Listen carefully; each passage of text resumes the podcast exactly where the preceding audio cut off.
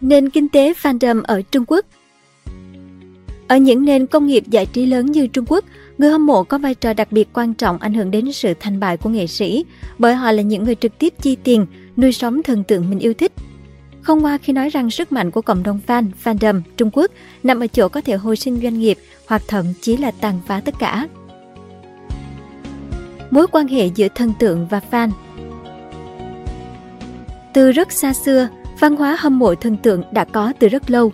Người ta hẳn còn nhớ khi nhà văn Conan Doyle quyết định cho thám tử Sherlock Holmes tử mạng, rất nhiều độc giả đã biểu tình phản đối đòi trả lại Holmes cho họ.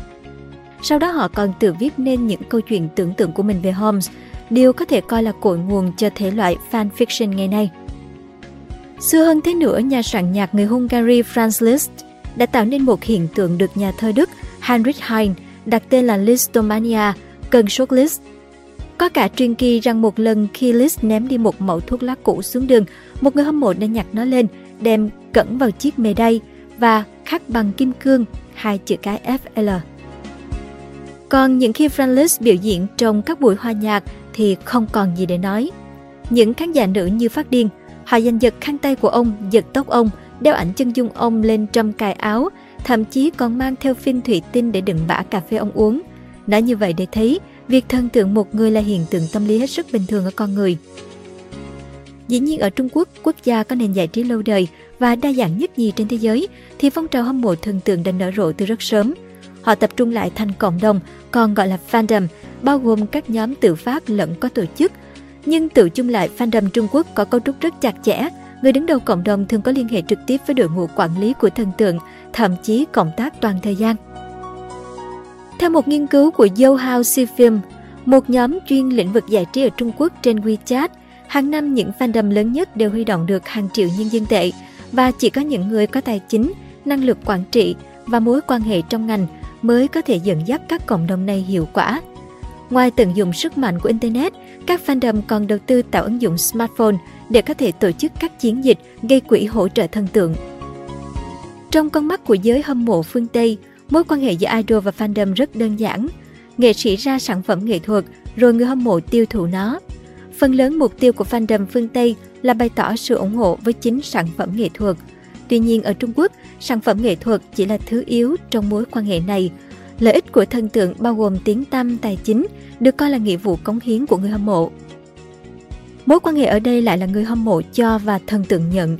Đổi lại các thần tượng khi đứng trước công chúng, quan trọng nhất là phải tiếp tục hành động, bày tỏ ra những nét tính cách vốn từng là lý do người hâm mộ bị lôi cuốn. Nói cách khác, cá tính cũng là một sản phẩm đầu ra và là thứ các fan sẵn sàng trả tiền để có được. Theo khảo sát năm 2017 của CNR, 50% người hâm mộ được khảo sát nói rằng họ yêu thích thần tượng do sức hút, chỉ 29% quan tâm tới tác phẩm nghệ thuật.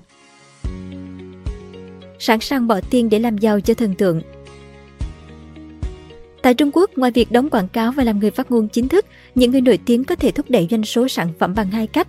Thứ nhất, họ sử dụng sản phẩm trước công chúng nhưng không trực tiếp kêu gọi người hâm mộ mua. Một trong những ví dụ nổi tiếng nhất về việc bán đồ thời trang là diễn viên Dương Mịch. Có thông tin cho rằng các nhãn hàng phải trả từ 30.000 đô đến 40.000 đô để cô xuất hiện trước công chúng trong bộ đồ của họ. Ví dụ như trên sân khấu, khi lên xuống máy bay, cái tên Dương Mịch còn từng được tìm kiếm nhiều nhất trên Taobao bởi người hâm mộ muốn mua những món quần áo giống cô ấy. Việc người nổi tiếng đại diện cho nhãn hàng dĩ nhiên diễn ra khắp nơi trên thế giới, nhưng ở Trung Quốc, người hâm mộ thường tỏ ra thấu hiểu và ủng hộ việc này. Họ không coi rằng thần tượng của mình đang tự hạ thấp giá trị để kiếm tiền và quảng cáo không trung thực. Trái lại, tiếng tăm thương mại của idol càng lớn, fandom lại càng cảm thấy tự hào. Đây là lý do idol không cần phải kêu gọi mà vẫn có người mua sản phẩm. Thứ hai, chính fandom sẽ bỏ tiền ra mua sản phẩm do thần tượng quảng cáo. Điều này không đơn thuần bắt nguồn từ việc họ tin tưởng hay muốn bắt chước idol, mà chủ yếu vì muốn có lợi cho thần tượng và giúp họ kiếm được nhiều tiền hơn. Trung bình các fan sẵn sàng chi 850 đô một năm trở lên để ủng hộ thần tượng. Việc giúp thần tượng giành được chiến thắng cũng khiến người hâm mộ cảm thấy mình vừa đạt tới thành công nào đó. Còn nhớ vào thời điểm năm 2015, khi mới trở về hoạt động ở Trung Quốc, Lộc Hàm phát hành mini album số mang tên là Reloaded 1 trên nền tảng QQ và bán được 350.000 bản chỉ trong một giờ đồng hồ. Giá mỗi album chỉ 5 nhân dân tệ, tương đương 0,75 đô la. Mức giá rẻ đã kích thích người tiêu dùng. Có người mua 10, thậm chí 100 album ủng hộ thần tượng để được nhận một huy hiệu số chứng minh người đó là fan hâm mộ cứng. Ngoài album, người hâm mộ còn thể hiện tình yêu qua việc mua những sản phẩm do thần tượng đại diện, mua những số báo có thần tượng lên trang bìa, tặng những món quà đắt tiền cho thần tượng. Tất cả những điều đó được tận dụng trên cái mà Trang Chang, tác giả cuốn Fans Are Powerful, gọi là tư bản tình cảm. Khoảng năm 2016, Ngô Diệt Phạm cho phát hành ca khúc mang tên BM, trong đó có câu khẳng định tôi được làm từ Burberry. Burberry là thương hiệu thời trang cao cấp của Anh Quốc. Việc tên nhãn hàng xuất hiện trong các ca khúc đại chúng không còn xa lạ gì ở Mỹ. Drake hát về Rolls Royce, Bruno Mars thì hát về Versace, nhưng ở châu Á thì điều ấy tương đối mới. Không lâu sau đó, Ngô Diệt Phạm được mời làm đại diện của thương hiệu này. Mới đầu, người ta còn nghi ngờ liệu những người hâm mộ của Ngô Diệt Phạm có đủ tiền mua Burberry hay không. Liệu Ngô Diệt phàm có quá trẻ, quá đại chúng so với một thương hiệu lâu đời chỉ dành cho giới thượng lưu? Nghi ngờ nhanh chóng được dập tắt khi số lượng hàng bán ra của Burberry tăng mạnh ở Trung Quốc, đến mức đích thân hãng phải lên tiếng cảm ơn nam ca sĩ đã định hình hình ảnh của hãng với thế hệ millennial và thế hệ Z của đất nước tỷ dân. Sau này, Ngô Diệt phàm tiếp tục được mời làm đại sứ của Bulgari hay trở thành con cưng của hãng thời trang xa xỉ LV. Cơn sốt Ngô Diệt phàm chỉ dừng lại khi anh ta nhận lệnh tạm giam của công an Bắc Kinh để điều tra về những tố cáo hiếp dâm và buôn ma túy.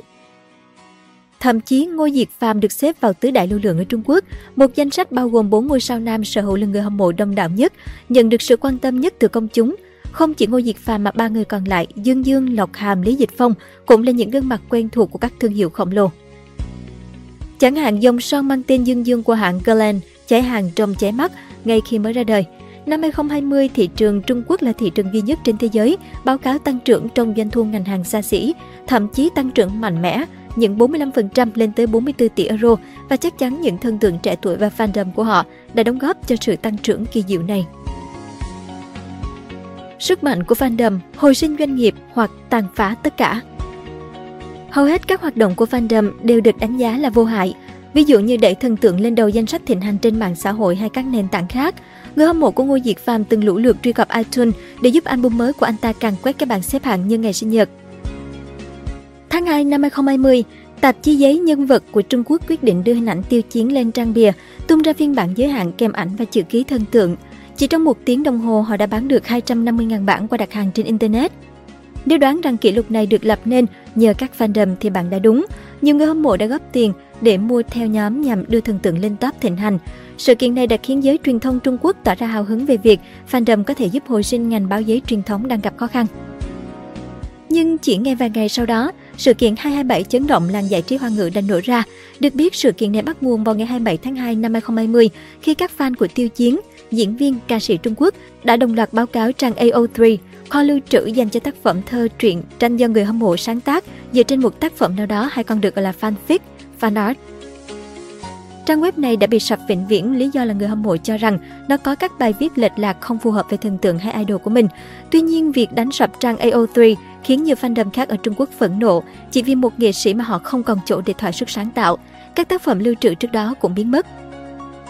Thế là một cuộc tẩy chay tiêu chiến và các nhãn hàng có liên quan nổ ra để trừng phạt fandom của ca sĩ này. Sự việc trở nên rùm beng đến nỗi người ta phải nhìn lại lợi và hại của nền kinh tế người hâm mộ ở Trung Quốc. Có người chỉ đơn thuần cho rằng đó là tệ nạn xã hội, gây lãng phí thời gian và tiền bạc. Có người nhìn ra vấn đề sâu xa hơn rằng với sức mạnh công nghệ và tài chính, cộng đồng người hâm mộ có thể đưa thần tượng lên đầu bảng xếp hạng trong vài giờ nhưng cũng có thể khiến mọi thứ vượt tầm kiểm soát và gây thiệt hại khó lường chỉ trong tích tắc. Bất chấp các quy định chặt chẽ hơn kể từ năm 2020, ngành công nghiệp fandom ở Trung Quốc vẫn đang phát triển mạnh. Vào năm 2021, quy mô thị trường của nó là 4.942 tỷ nhân dân tệ và dự kiến sẽ đạt 6.423 tỷ nhân dân tệ vào năm 2023. Và tới đây chúng ta có thể công nhận rằng không một quốc gia nào trên thế giới có nền kinh tế fandom lớn mạnh như Trung Quốc cả. Cảm ơn bạn đã xem video trên kênh Người Thành Công. Đừng quên nhấn nút đăng ký và xem thêm những video mới để ủng hộ nhóm nhé!